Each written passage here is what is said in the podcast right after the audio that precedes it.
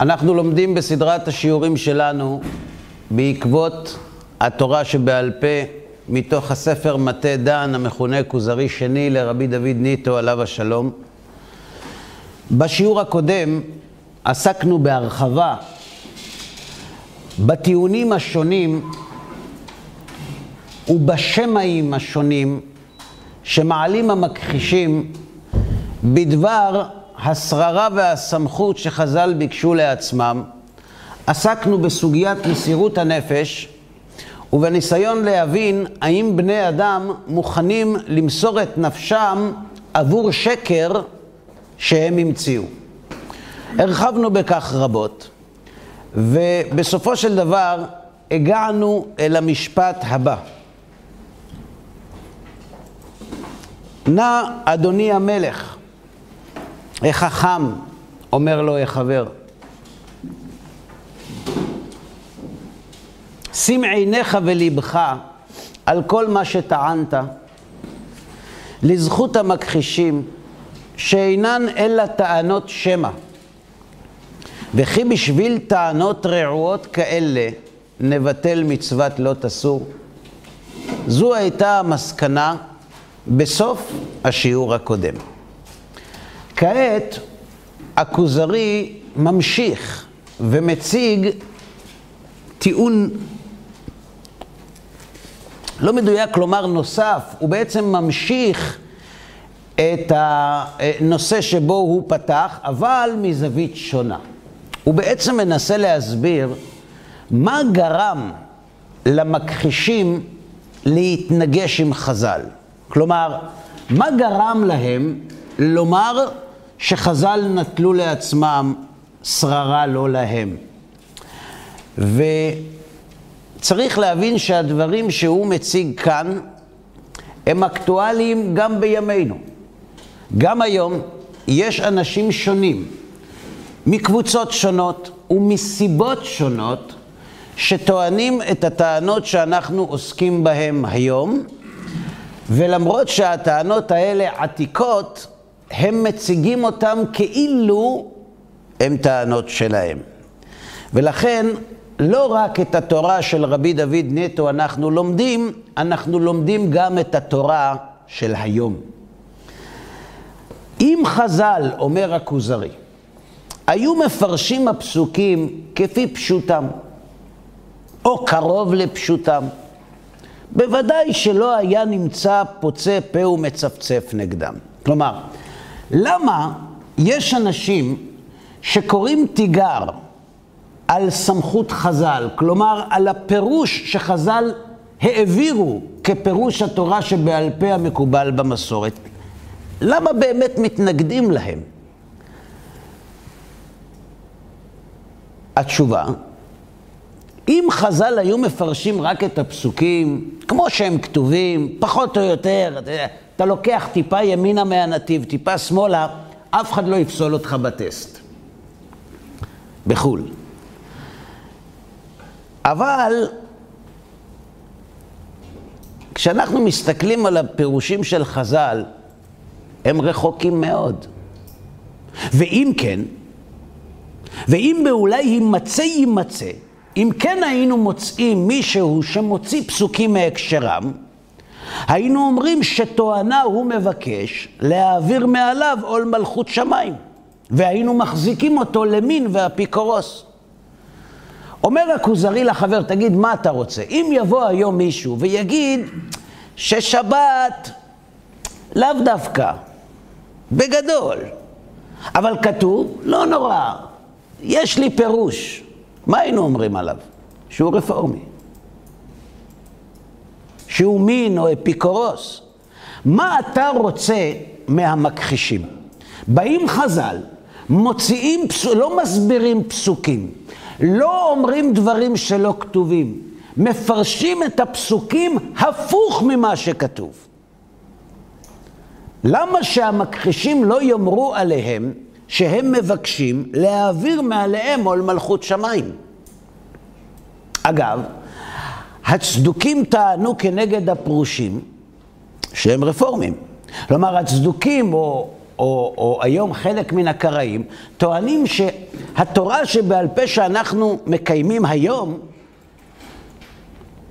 היא פרשנות מורחבת שאין לה שום אחיזה במציאות, והיא למעשה סוג של רפורמה בתורה שבכתב. והם המגינים כביכול האמיתיים על התורה שבכתב. וזו טענה צדוקית במקורה. אז תגיד, אדוני החבר, מה אתה רוצה מהמכחישים? הם מסתכלים בתורה, הם מסתכלים על מה שחז"ל אומרים. איך אתה רוצה שהם לא יחשבו שחלילה וחס חז"ל מבקשים, חלילה לפרוק מעליהם עול מלכות שמיים? אני מבין את זה קצת שונה לפי הכתוב, סליחה. כן. נראה כאילו שאם חז"ל היו מפרשים את הפסוקים לפשוטם, ואז, אם, אם הם היו עושים את זה והיה נמצא מישהו שהיה פוצה פה ומצפצף, אז עליו היינו אומרים שהוא מבקש להעביר מעליו עול מלכות שמיים. זה מה שהסברנו. חשבתי שהוא אמר שאמרו את זה על חז"ל. הם אומרים את זה על חז"ל, בוודאי. אבל הם פירשו בהרבה מקומות דברים שהם ממש נגד הפשט. זה לא שתגיד, לא כתוב. תראה לי איפה זה כתוב. תראה לי איפה זה כתוב, זה, זה עוד טוב. זה הפוך ממה שכתוב. ואף על פי שתרצת קושיות הפאות, ובשר בחלב, וכלאיים, ותפילין, טוב, זה לא כתוב במפורש. באו חז"ל, הוסיפו. בסדר, ניחא. אבל אני אביא דברים קשים לעולמם ולהשיב עליהם. אמרו חכמינו זיכרונם לברכה במסכת סוטה. בשלושה מקומות הלכה עוקבת המקרא, ויש גרסה עוקרת המקרא. כלומר, בשלושה מקומות ההלכה למשה מסיני, כלומר הפירוש שעובר בעל פה ממשה, עוקר את הפסוק ממקומו. למשל, התורה אמרה בעפר, והלכה בכל דבר. אנחנו יודעים שכשאדם שוחט חיה או עוף, הוא צריך לכסות את הדם, נכון? ושפך את דמו וכיסהו במה? בעפר. כלומר, האם ברור לכם שכשאדם רוצה לכסות דם זה צריך להיות בעפר? כן או לא? יפה. זה כתוב במפורש. וחכמים אומרים, לאו דווקא. בעפר זה יפה. וההלכה בכל דבר. בגיר, בזרניך, בסיד, בחרסית, בלבנה כתותה, במה שאתה רוצה. העיקר תכסה. התורה אמרה, וכתב לספר כריתות ונתן בידה. נכון? כי תהיה לאיש אישה, נכון? לא מצא חן בעיניו, וכתב לספר כריתות. טוב. התורה אמרה ספר, נכון? והלכה בכל דבר. על אשל זית, על נייר, על לוח, לא משנה, העיקר שיהיה כתוב, העיקר שיהיה, העיקר שיהיה משהו, שיהיה מסמך. אבל לא, לא חייב להיות ספר. אבל בתורה כתוב ספר. עכשיו, אנחנו מדברים על דיני אישות, שאם הם לא נעשים כהלכתן, זה מעוות לא יוכל לתקון. יש ויכוח גדול מאוד בציבוריות הישראלית בעד או נגד הפרדת הדת מהמדינה. יש כאלה שטוענים, אם נפריד את הדת מהמדינה, המרוויחה הגדולה מההפרדה תהיה היהדות החרדית. כי חלק גדול מאוד מההתנגדות לדת, או לדתיים, או לחרדים, זה מפני שהחרדים משליטים את הפסיקה ההלכתית ואת אורח החיים שלהם על אנשים שבכלל לא מעוניינים בזה. יש בני זוג שהם פסולי חיתון, הם לא יכולים להתחתן לפי ההלכה, הם לא יכולים להתחתן בארץ, הם צריכים לנסוע לחו"ל ושיכירו בזה שלהם. תפרידו. אתה רוצה לשמור מצוות? שמור אצלך בבית. למה אתה כופה על אחרים? והאמת, הראשונים שצריכים לבקש, לתבוע את הפרדת הדת מהמדינה, צריכים להיות החרדים. למה? זו שאלה מעניינת. באמת למה? כי זה לא כל כך נעים לקום כל בוקר, לצאת לרחוב, ואנשים שמסתכלים עליך אומרים לך חבל שהתעוררת. זה מאוד לא נעים. שאתה המקור לכל הצרות ולכל הבעיות. זה לא נעים. זה הרבה יותר נעים להיות לבבי, עם הפנים לציבור, חיה ותן לחיות, איש באמונתו יחיה, כל אחד והאמת שלו, תנו לחיות. זאת אומרת, כל, כל אחד יעשה את מה שהוא רוצה, למה להתערב? אגב, אתם יודעים מי טבע את הפרדת הדת מהמדינה? מבן גוריון? פרופסור לייבוביץ'. ואתם יודעים מי התנגד? בן גוריון. עכשיו, הוא לא התנגד מפני שהוא אהב את ההלכה. היו לו סיבות טובות להתנגד. אבל אם אתה מסתכל מבחינה מתמטית יבשה, לייבוביץ' צודק. בשביל החרדים ובשביל הדת, הרבה יותר טוב להפריד את הדת מהמדינה. תסתכלו מה קורה בארצות אירופה או בארצות הברית. למה באמת גדולי ישראל נאבקים שלא תופרד הדת מהמדינה. יש ערבות ליהודים אחד עם השני. לא שאתה יכול להתנתק. הערבות הזאת לא באה לידי ביטוי בשמירת שבת. כי אם אתה כופה את הציבור שלא לנסוע בתחבורה ציבורית בשבת, או סוגר להם חנויות, זה לא באמת שהם ישמרו שבת. כך שהמשכנתה תשולם על ידך בכל מקרה. אם אתה מדבר מדין הערבות, יש סיבה אחרת. יש סיבה אחרת שלא תמיד שמים לב אליה. לפעמים מגיע דור שמקבל החלטות, שלהחלטות האלה יש השלכות משמעותיות על העתיד של האומה. אם תופרד הדת מהמדינה, אם בעוד שלושה דורות ירצה אי מי להתחתן עם אי מי, וזה לא יהיה באותם דורות לפי ההלכה, אנחנו נהפוך לשני עמים. אנחנו נהפוך לשני עמים שאין אפשרות לגשר ביניהם. כי אם תהיה ממזרות, ואם יהיו פסולי חיתון, ואם לא יהיו רשימות ומעקבים, כפי שהיה בתקופת הגלות, שלכל קהילה וקהילה היה פנקס קהילה, ומי שלא הופיע בפנקס הזה לא היו מתחתנים איתו.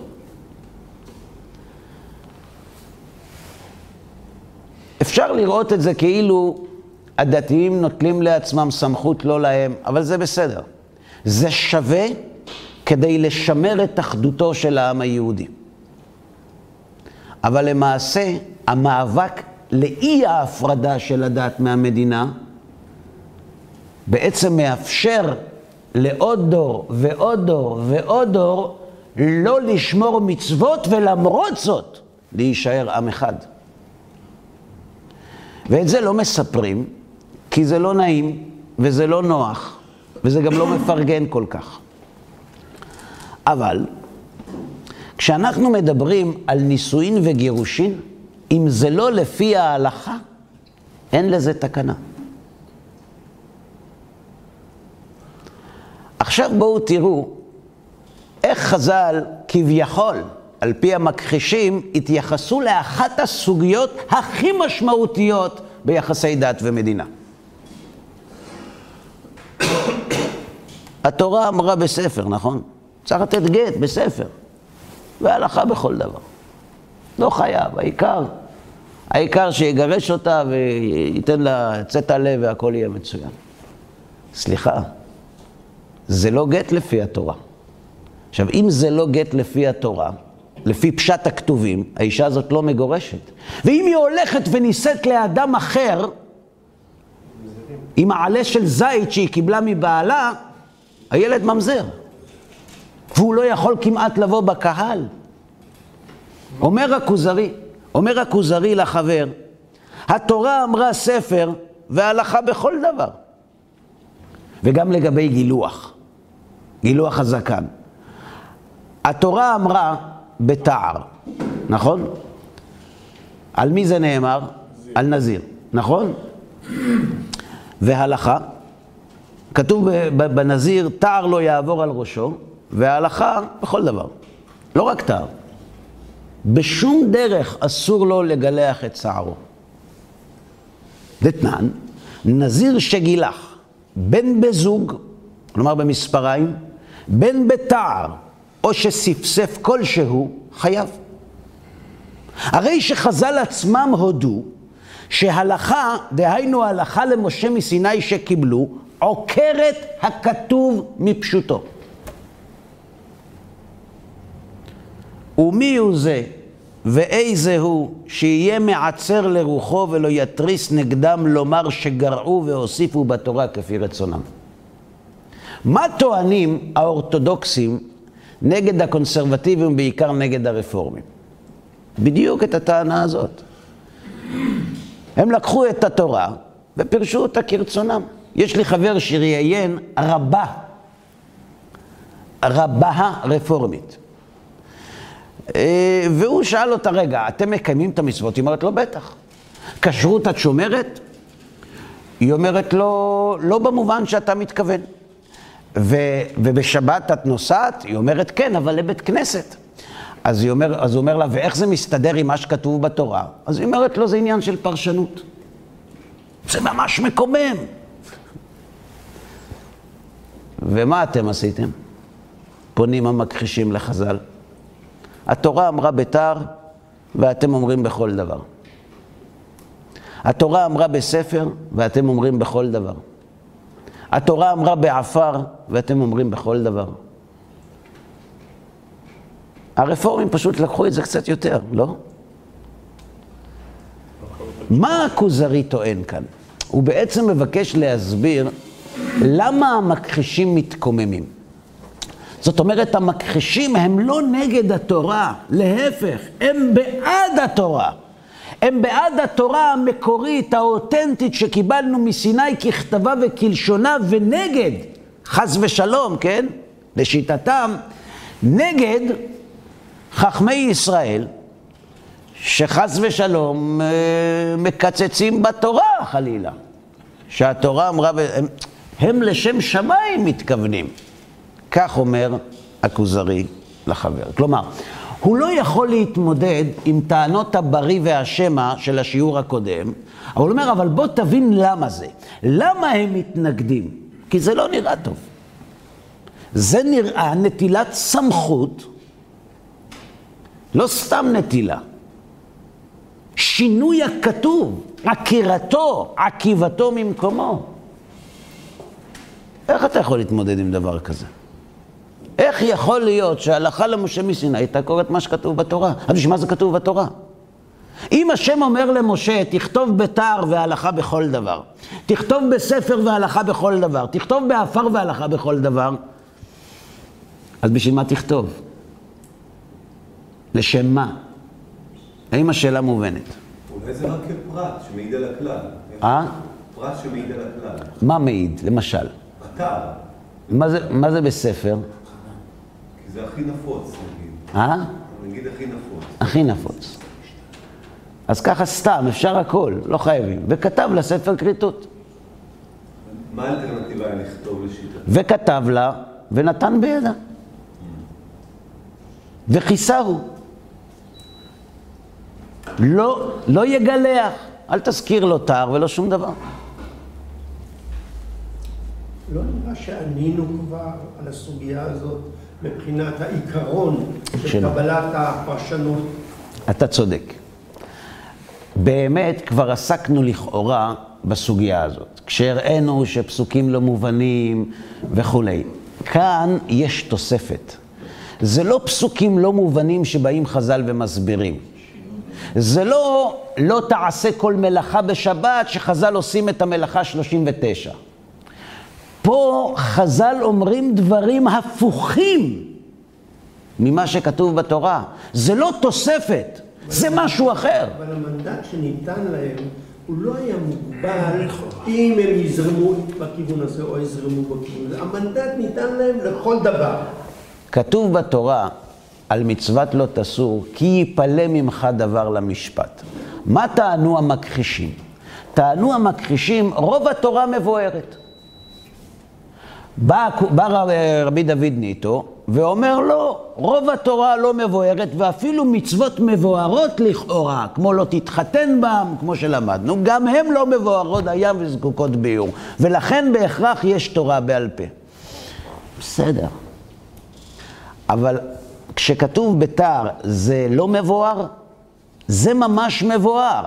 עכשיו, מה חז"ל עושים במקום שזה ממש מבואר? הם הרי צריכים להטביע חותם חלילה, כן? אז הם אומרים, אה, כתוב מבואר? אז אני אגיד לך, זה לא רק זה, זה הכל. סליחה, למה זה כתוב? לא... איך אתם עושים דבר כזה? מותר להם. מותר להם. מותר להם לבטל לגמרי גם את התורה? נגיד אין שבת, אין לא שבת. יכול- לא יכול להיות... שבת שלום, מה? לא יכול להיות שהם יקבלו החלטה שמבטלת את הבסיס לקיום שלהם, והתורה היא הבסיס לקיום שלהם. לא יכולים לבטל אותה. כן. הם לא מבטלים. הם לא מבטלים, הם מבטלים כל מצווה ומצווה ונותנים לה פירוש הפוך ממה שכתוב בתורה, את כל התורה כולה. אפילו יאמרו לך על ימין שהוא שמאל. אה? אפילו, אתה אומר, אפילו אומרים לך על ימין שהוא שמאל ועל שמאל שהוא ימין. זה לא כתוב בתורה. זה לא כתוב בתורה. וצריך להבין מה הכוונה ולפי מי על שמאל שהוא ימין ועל ימין שהוא שמאל, זה לא כל כך פשוט. כי אנחנו רואים במפורש במסכת הוריות, כאשר הורו בית דין, והלך היחיד ועשה על דעתם, והוא יודע שהם טועים, הוא חייב להביא קורבן. זה לא דבר פשוט.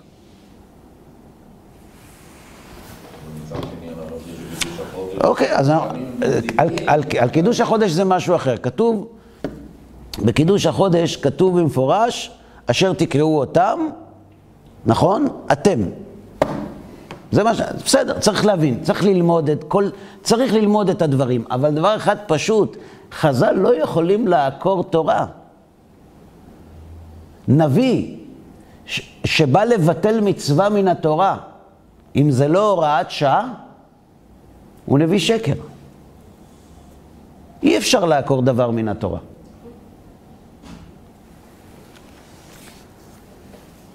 אמר החבר, יש בתשובות של החבר, מעבר לאינפורמציה, גם דרך ללמד אותנו איך לנהל ויכוח. איך, איך לדון. יש אנשים שכשהם דנים, ישר הם מוציאים מילים והגדרות, אתה כזה ואת כזאת, ו- ואתם כאלה, בדרך כלל לשון רבים גם. ו...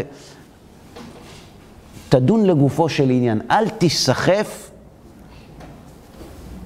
למתחים רגשיים. אומר לו החבר, מה נפשך לומר בפירוש המקראות האלו? אתה טוען שחז"ל הוציאו את הפסוקים מהקשרם, עקרו דבר ממקומו? בסדר. איך אתה היית מסביר את הפסוקים? תסביר. לא. אני זוכר כשלמדתי בישיבה, היה לנו אחד מראשי הישיבה, שהשיטה שלו בלימוד, היא לא הייתה שיטה, אה, לא כולם אהבו אותה. כי הוא לא היה מפלפל ועוקר הרים וטוחנן זה בזה. אבל הייתה לו עמקות ישרה בלתי נתפסת. ואני פעם באתי אליו, מצאתי סתירה. סתירה ברמב"ם. לא מצאתי, ממש מצאתי, ואתה חושב שאני לא בדקתי את עצמי לפני שהלכתי אליו? הבעיה היא שלא ראיתי שאף אחד שואל את זה. זאת אומרת, אני חתום על השאלה. קיצור, לא ידעתי מה לעשות, הלכתי אליו. אמרתי לו, כבוד הרב, יש פה סתירה. אמר לי, או, יש סתירה, צריך לבדוק. איפה הסתירה? אני אומר לו, הנה, פה כתוב ככה, פה כתוב ככה, זה סתירה. הוא אומר, תראה, בוא נלמד כל מקום לבדו. תקרא. אני קורא, אומר לי, לא, לא, לא. תקרא ככה, את הפסיק עכשיו תשים פה. פה, פה, שם את הפסיק פה, יופי, תקרא, קורא. עכשיו תעבור לשם. אמר לי, ומה קשה? אמרתי לו, עכשיו לא קשה.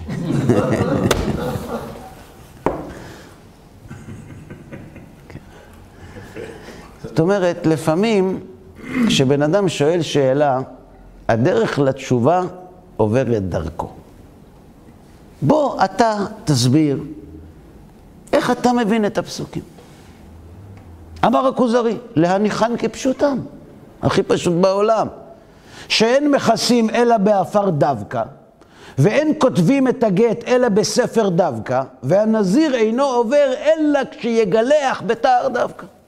פשוט מאוד, ככה, ככה צריך להסביר את הפסוק, את הפסוקים. אמר החבר, אם כן, איש שהרג את האישה פטור? איזה מין תורה לא שוויונית זאת? הוא אומר לו, איך הגעת לזה? הוא אומר לו, מה, כתוב במפורש, איש שהרג את האישה פטור. מה? בתורה? כן, תסתכל. מי נהלך? שואל אותו הכוזרי. ואיכה רביזה, איפה זה רמוז? אמר לו החבר, זה לא רמוז, זה כתוב במפורש, מכה איש ומת, מות יומת. ומה עם אישה? לא כתוב. כשאתה אומר, אם כתוב משהו, רק מה שכתוב, השיטה הזאת צריכה לעבור כחוט השני בכל התורה. ואם אתה לוקח בכל התורה את השיטה, רק מה שכתוב, אז מי שהורג אישה, פטור. או למשל כתוב, כל האזרח בישראל ישבו בסוכות. מה לגבי אזרחיות? לא צריכות. או יהודים אמריקאים, לא צריכים. רק אזרח בישראל. ישבו בסוכות. זאת אומרת, אם אתה נדבק לפרשנות המצומצמת, וזה בסדר, אתה תצטרך להתמודד עם השיטה שלך בפסוקים אחרים. אמר הכוזרי, מה פתאום? איך אתה אומר? זה דמגוגיה. למה? אומר לו, אי אפשר לומר כן, שהרי כתוב בסוף פרשת אמור, ואיש כי יכה כל נפש אדם, מות יומת. זה נכון שמהפסוק הזה בלבד היית יכול להוציא את זה, אבל יש פסוק במפורש שכולל כל נפש אדם, וכיוון שאישה היא בכלל כל נפש אדם, ונאמר מכה כל נפש אדם מות יומת, הרי שאנחנו לומדים שמה שכתוב מכה איש ומת מות יומת, זה לא רק איש, זה גם אישה. ושם אדם כולל כל מין האנושי, בין זכר בין נקבה, וכתיב נפש תחת נפש סתם, דמשמע שההורג אחד משניהם חייב. אמר החבר, האמת השיב לו תשובה ניצחת, לא? מה אתם אומרים? ענה לו. ענה לו. אומר לו, שמע, אתה נצמד לפסוק מכה איש ומת, אבל יש פסוק אחר שאומר, נפש תחת נפש, בכלל, או אה, אה, הפסוק שאומר, איש כי יכה כל נפש אדם, מות יומת. אמר החבר, טוב, בסדר, תפסת אותי, אבל אני רוצה לשאול אותך, ואיך יאמרו כך? והלא הם בורחים מדברי חז"ל, כברוח הצאן מן הארי והזאב והדוב. ומה שאתה עושה, אתה משתמש באחד הכללים המובהקים של חז"ל.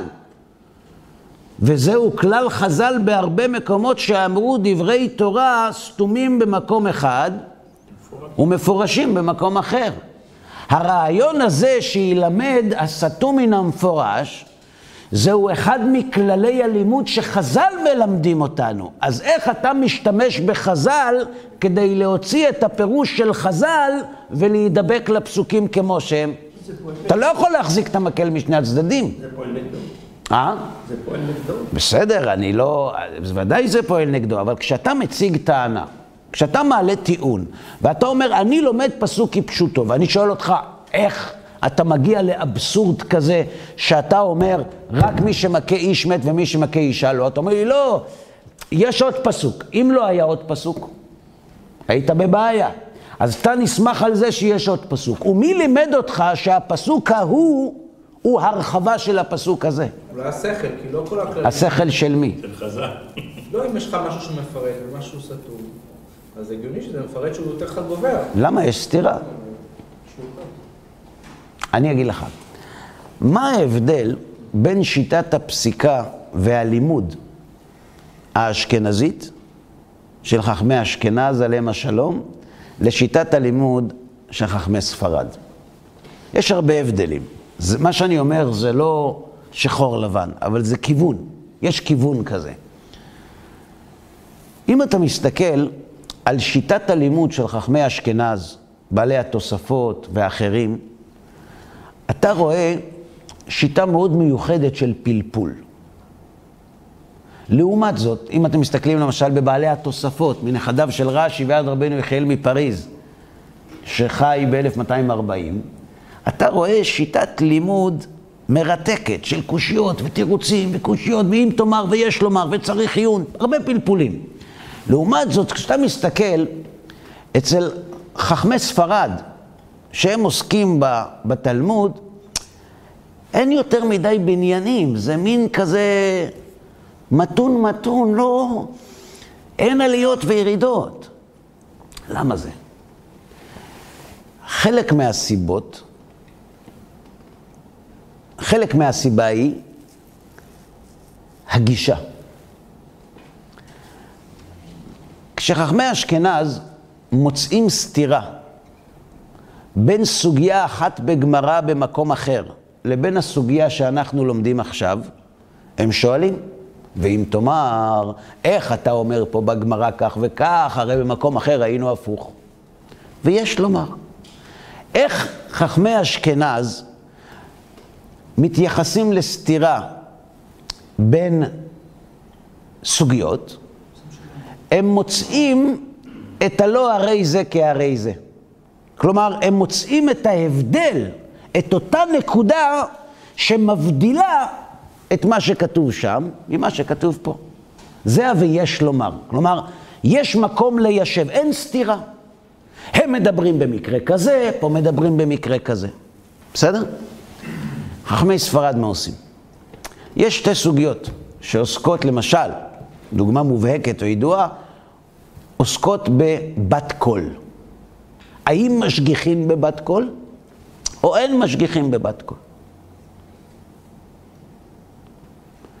מה זאת אומרת? בגמרא במסכת בבא מציעא, בסוגיה של תנור של אחנאי, יצאה בת קול ואמרה, מה לכם אצל רבי אליעזר בני שהלכה כמותו בכל מקום?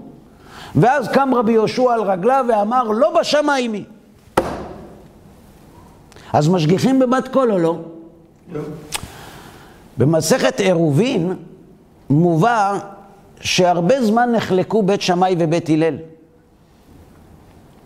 ולא נפסקה ההלכה. ואז יצאה בת קול ואמרה שההלכה כבית הלל. כמו מי פוסקים? כמו בית הלל. אז משגיחים בבת קול או לא? סתירה. התוספות נדרשים לסוגיה ועורכים את ההבחנה שלהם למה שם כאילו משגיחים בבת קול וכאן לא, בעצם לא משגיחים בבת קול לא פה ולא שם, אלא אחרי שפסקו הלכה כבית הלל, כי ענוותנים הם, יצאה בת קול. יש כל מיני הסברים. מה עושה הרמב"ם? הרמב"ם מסתכל על שתי הסוגיות ובודק איזו סוגיה היא העיקר. באיזו סוגיה הנושא של בת קול היא עיקרית, ובאיזו סוגיה היא מופיעה דרך אגב. בעירובין דרך אגב, אז פוסקים כמו הסוגיה במציע. כלומר, הרמב"ם לא מיישב. הרמב"ם בודק מהי הגרסה העיקרית והולך איתה. ברור? יש פה בעיה של שלמות אבל, כי, כי כאילו, כאילו סטטיסטית זה כאילו יותר חזק, ניקח את זה, כאילו... אחרי, אחרי שאנחנו פוסקים, אנחנו יכולים לגשת לדון בהבדלים. אז למה באמת, טוב, זה עיקר, נכון, פוסקים ככה, אבל למה הם אמרו כך? פה יש מקום לדון. אבל הפסיקה נעשית בחיתוך, לא ביישוב. בסדר?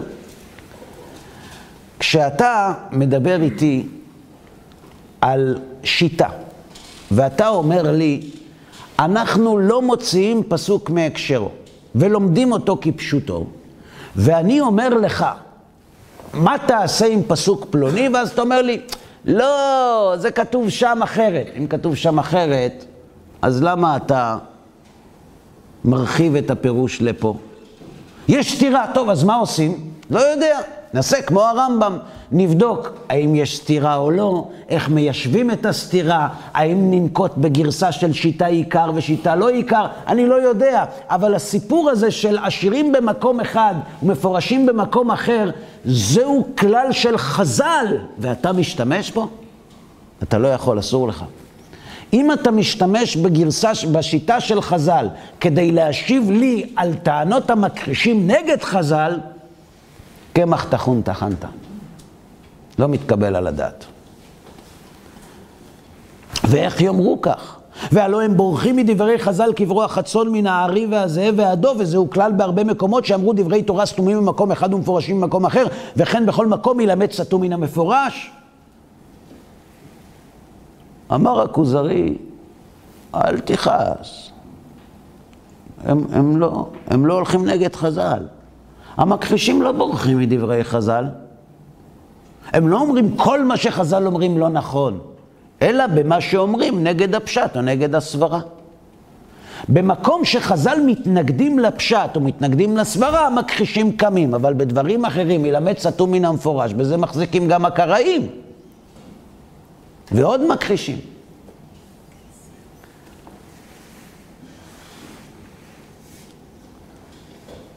אתם מבינים את הפינג פונג שהולך פה? איפה שנוח להם הם מחזיקים. לא, לא, לא, זה לא איפה שנוח להם.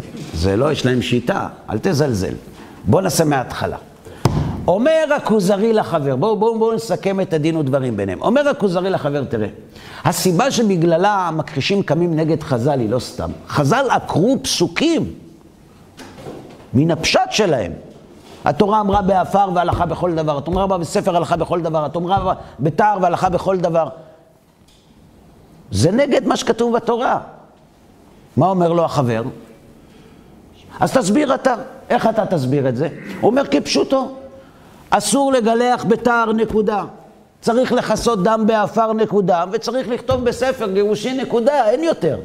אומר לו, רגע, אז לפי זה, מי שמכה אישה, פטור, שנאמר מכה איש ומת מות יומת, דווקא איש ולא אישה. אומר לו, לא, יש פסוק אחר. ואיש כי יכה כל נפש אדם, מות יומת. כל נפש אדם כולל גם אישה. אומר לו החבר לכוזרי, איך אתה מביא לי ראייה ממקום אחר לפסוק הזה? שהרי השיטה הזאת של ללמד סתום מן המפורש היא שיטה של חז"ל. אז איך הם מצד אחד קמים נגד חז"ל ומצד אחד משתמשים בשיטה שלהם? הוא אומר לו, למה לא? הם לא כופרים בסמכות של חז"ל, הם אומרים, באמת חלק מהפירוש עובר על ידי חז"ל, אלא שחז"ל הרחיבו את סמכותם. איפה שחז"ל אומרים דברים שמסתדרים עם הסברה ומסתדרים עם הפשט, אין להם שום בעיה עם חז"ל, אבל עוקרת המקרא הלכה, זה נגד מה שכתוב. האם עד כאן ברור? מי שנשאר חייב פה כרגע זה החבר, והטיעון לכאורה של הכוזרי שמייצג את המכחישים בדיון הוא מאוד רציני. אמר החבר, אם כן, צריך על כורחם שלא בטובתם שיודו בפירוש חז"ל על שלושה המקראות הללו, שאינו לא נגד זה ולא נגד זה. זאת אומרת, אם זה נכון, אם זו הגישה שלך, המקרישים צריכים להסכים שהפירוש של חז"ל לשלושת הפסוקים שהבאנו הוא הפירוש האמיתי. אומר לו, למה? וזה עוקר את המקרא. אומר לו, פשוט. ואיך תוכיח זה מן הכתוב? איך, איך תוכיח שבאמת הלכה כמו חז"ל בעניין הזה? שהתורה מתכוונת בכל דבר? אומר לו, פשוט. עכשיו החבר מבקש להכריח את המכחישים להסכים שהפירוש של חז"ל לא סותר את הכתוב. אם הוא לא סותר את הכתוב, האם הפרשנות של חז"ל מתקבלת על ידי המכחישים לשיטת הכוזרי? מחייבת במציאות. יפה. אנחנו למדנו שאדם ששוחט חיה עוף, נכון? וכיסהו בעפר. התורה אמרה עפר, וחז"ל אמרו הלכה, אמר החבר. הרי הוא ברור כשמש, שתחת סוג עפר נכלל כל מה שמצמיח. נכון, מה זה עפר? אדמה, מה שמצמיח. ונוסף לו כל מה שהתורה כראו עפר. זאת אומרת, אם אני לוקח עכשיו חול ים, ואני מכסה איתו, לפי המכחישים, קיימתי מצוות כיסוי אדם או לא? כן או לא? לא, לא עפר. זה לא עפר? זה לא מצמיח? אם זה לא היה מצמיח, לא היה ירקות גוש קטיף. מצמיח. זאת אומרת, כשאתה אומר עפר, אתה מתכוון לכל מה שמצמיח, נכון? יפה. זה כבר הרחבה ראשונה. הרחבה שנייה. ונוסף לו, כל מה שהתורה קראו עפר, אף על פי שאינו ראוי להצמיח. למשל, אפר. אפר פרה אדומה, מצמיח? לא. לא מצמיח. והתורה קראתו עפר, שנאמר, ולקחו לטמא מעפר שרפת החטאת. הנה לך שהתורה מכנה את אפר שרפת החטאת עפר. אז אם זה עפר, וכתוב וכיסהו בעפר, האם אדם שמכסה דם באפר יצא ידי חובה? יצא. למרות שזה לא עפר, כי זה לא מצמיח. של התורה. וכן מצינו בזהב, שקראו הכתוב בשם עפר, שנאמר, ועפרות זהב לו. עפרות ברזל. כלומר, עפר זה לאו דווקא אדמה מצמחת. עפר יכול להיות גם זהב, יכול להיות גם ברזל ונחושת, או אפר שרפת הפרה, הכל עפר. כל העולם עפר. והרי שההלכה אינה נגד הפשט ולא נגד הסברה. אם למדנו שעפר כולל את כל מה שמצמיח, ועפר כולל גם מתכות במקרים מסוימים, כשחז"ל אומרים והלכה בכל דבר, אפילו בחרסית, אפילו בזרניך, אפילו בלבנה כתותה. זה כולל את כל המציאות. מה? לא, פלסטיק מותר? לא, לא היה פלסטיק. לא, לא היה פלסטיק. לא היה פלסטיק. אז אתם מבינים שכעת, כעת פתאום מתברר שההלכה בכל דבר זה לא נגד הסברה וגם לא סותר את התורה. כן, בבקשה. הוא הביא, הוא הביא פה דוגמאות שהוא יודע שיש להם בהמשך פירוש של מי סתום מפורש במקום אחר, אבל הוא יכול למצוא אולי דוגמאות שזה סתום ואין לו מפורש יש שלושה. הוא משתמש לא, בשיטות לא, אחרות. אנחנו- אנחנו- יש שלושה מקרים שההלכה עוקבת המקרא. אנחנו נתייחס לשלושתם. רק שלושה? כן, נתייחס לשלושתם. וכן בגט, התורה אמרה, וכתב לה ספר כריתות. וחז"ל אמרו, גם על עלה של זית, כשיהיה שלום. ואפשר להבין שהקפידה על חומר הספר, שיהיה דרך משל מעור דווקא, נכון? אם כתוב וכתב לספר, משמע שהתורה רוצה שהספר יהיה מעור. ובאה ההלכה ללמדנו שלא הקפידה, אלא על הכתב ולא על הספר. דומיה דכתיב בכהן גדול. כלומר, כתוב בפסוק, וכתב לה ספר כריתות ונתן בידה. מה אנחנו לומדים מזה? שהוא צריך לכתוב לה בספר ולתת ביד שלה. אז כשאתה אומר בספר והלכה בכל דבר, אתה בעצם מוציא את המילה ספר ואומר, יש כאן חשיבות שיהיה בספר. חז"ל אומרים לא. ההקפדה היא שיהיה כתוב. זה מה שחשוב. הספר הוא פחות חשוב. והראיה, דכתיב בכהן גדול, ומן המקדש לא יצא. שרוצה לומר, מה הכוונה לא יצא? שלא יצא אחר מיתת אביו ואימו ללוותם כדאיתא בריש פרק כהן גדול. זאת אומרת, מה שכתוב על כהן גדול מן המקדש לא יצא, זה לא הכוונה שאסור לו ללכת הביתה. מותר לו. הוא לא כל החיים חייב לשבת בבית המקדש. מה שכתוב מן המקדש לא יצא, זה אחר מיתת אביו ואימו ללוותם אחרי 120 שנה כשהוריו הולכים לבית עולמם, הוא לא יוצא מן המקדש ללוות אותם. הוא כהן גדול. איפה הם גוזרים את זה? יפה. אתה שם לב שיש כאן פירוש שלא סותר את הכתוב, אלא נותן פרשנות מתי כן ומתי לא. אמר הכוזרי, מה אתה... ודילמה כוונת הכתוב כפשוטו, שלא יצא מן המקדש לעולם.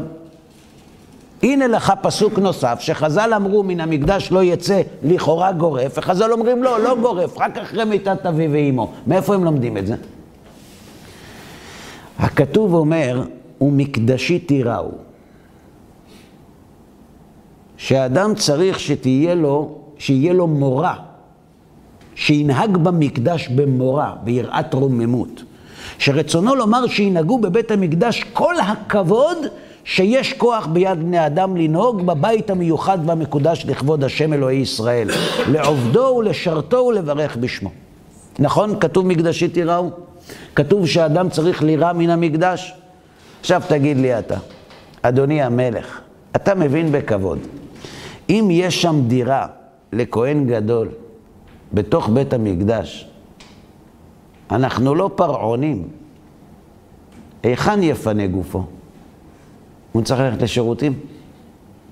היכן יזדווג עם אשתו? הוא צריך לקיים מצוות פרו ורבו? הנראה בעיניך שזהו מוראו של בית המקדש וזה דרך כבוד כלפי מעלה? אם אתה אומר שהכהן הגדול לא יצא בכלל מן המקדש, איפה הוא יתרחץ? איפה יסתפר? איפה יאכל וישתה? איפה ילך לשירותים? איפה יישן? בתוך המקדש? זה מורא מקדש? זה תשבו כעין תדורו, זה קשור לסוכות, זה לא קשור למורא מקדש. אמר הכוזרי, זכורני שהיו בבית המקדש לשכות בנויות בקודש ובחול, חציין בקודש, חציין בחול, ואפשר שתהיה דירתו בלשכות של חול הסמוכות לקודש. נו, אל תסובב אותי. היו, היו לשכות במקדש, שהיו חלקם בקודש, חלקם בחול, היה יכול לגור שמה. לשכת הגזית. כן. אמר החבר, לשכת הפרווה, לשכת הגזית, היו ארבע לשכות. אמר החבר, אה, אם הוא בלשכה שלא בקודש, יפה מאוד, איך אני מקיים ומן המקדש לא יצא. אם אתה אומר מן המקדש לא יצא, הפתרון של הלשכות בחול לא עזרו לנו כלום. עכשיו, נחזור חזרה, אומר לו החבר, מההתחלה. בוקר טוב, אדוני המלך. אתה אמרת שאנחנו לא יכולים להוציא פסוק מהקשרו ולעקור את מה שכתוב במפורש. אבל אני אמרתי לך שאם כך אתה נוהג, אישה שנהרגה לא חייבת מיתה, ואתה הבאת ראייה מפסוק אחר. כלומר, כשיש פסוק אחר, ומהפסוק האחר לומדים על מה שכתוב, זה מספיק חזק בשבילך, נכון?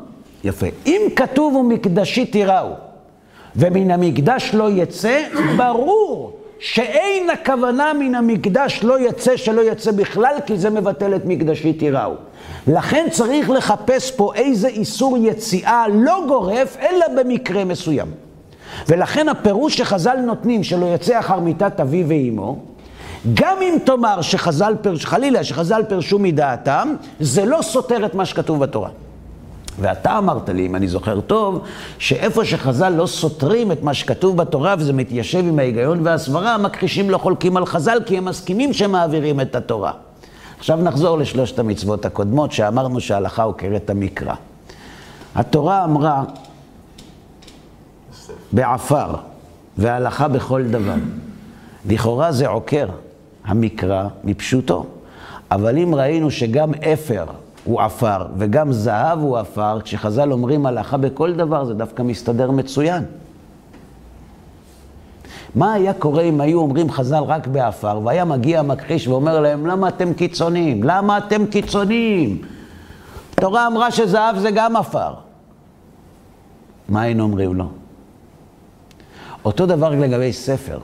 וכתב לספר כריתות ונתן בידה. מה חז"ל רוצים, מה חז"ל טוענים? הם לא עוקרים את המקרא. הם אומרים שהספר הוא לא העיקר אלא וכתב, ולכן אם הוא כותב גם על עלה של זית זה גם טוב. ספר תפל הכתוב.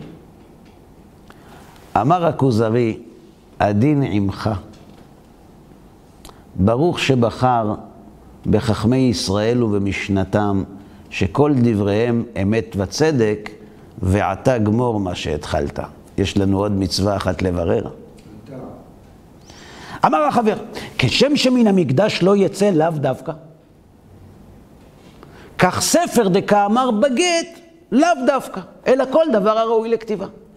זאת אומרת, כשאני מגלה שיש מקור נוסף שלא יכול לתת לי לבאר את המן המקדש לא יצא כפשוטו, אני מבין שמן המקדש לא יצא זה לאו דווקא, אלא למקרים מסוימים. אותו דבר גם לגבי ספר. ומה תשיב על הנזיר? הנה, מי ביקש את התער? אתה. ומה תשיב על הנזיר? הוא אומר לו, כל דברי ההלכה מוכרחים. הוא אומר, לא יחד, אבל כתוב, תער. הם עשו ככה, בכלל סגרו את כל הספרות. מאיזה קרא תוכיח את זה? אמר לו החבר פשוט. כתוב בפסוק, גדל פרע שיער ראשו. על מי זה נאמר? אה? ואם כן, כל מין השארת שיער אסור, בין ביד, בין בכלי, בין בסם. אם ההלכה היא שלנזיר אסור להסתפר רק בתער, האם בזוג מותר? כן. כן. וכיצד יתקיים הפסוק גדל פרע שיער ראשו? יש מצווה שהנזיר יגדל שערו פרע. ואם הוא מסתפר, גם אם זה לא בתער, איך הוא מגדל פרע שיער ראשו? נמצא שכשהתורה אומרת שתער לא יעלה על בשרו, הכוונה היא לא רק תער, אלא כל דבר שמחסל את גידול הפרע של שיער ראשו. ברור? אלא שכאן יש בעיה, ועם זה נסיים. אמר הכוזרי, כמדומה לי שאין כוח ביד שום אדם להכחיש דבריך. אבל אם פשט הכתוב מוכיח מה שאומרת ההלכה, כמו שראינו, למה אמרו חז"ל שההלכה עוקבת המקרא, או עוקרת המקרא, ונתנו מקום לבעל דין לחלוק? למה חז"ל אמרו בשלושה מקומות הלכה עוקרת המקרא, ואז כל המכחישים קפצו, הנה החז"ל אומרים נגד מה כתוב בתורה. הרי אתה מראה לי במפורש שאפשר ללמוד את זה מהתורה בשני רגעים. אז למה חז"ל אומרים בשלושה מקומות הלכה עוקרת המקרא ומקוממים עליהם דורות על דורות של מכחישים? לא חבל. שאלה ברורה? אמר החבר, מפני שלכאורה נראה שהתורה אומרת דווקא וההלכה ריבתה מה שלא נכתב בתורת האלוהים מפורש, אף על פי שכפי שהוכחתי נכלל או נרמז. אתה צודק, כשחז"ל אומרים בשלושה מקומות הלכה עוקרת המקרא, כי במבט ראשון זה נראה באמת הפוך. אבל אם אתה מעיין, היא לא עוקרת ולא עוקבת. שהרי ממקורות אחרים אתה למד שזהו הפירוש המתבקש, ההכרחי, למה שכתוב בתורה.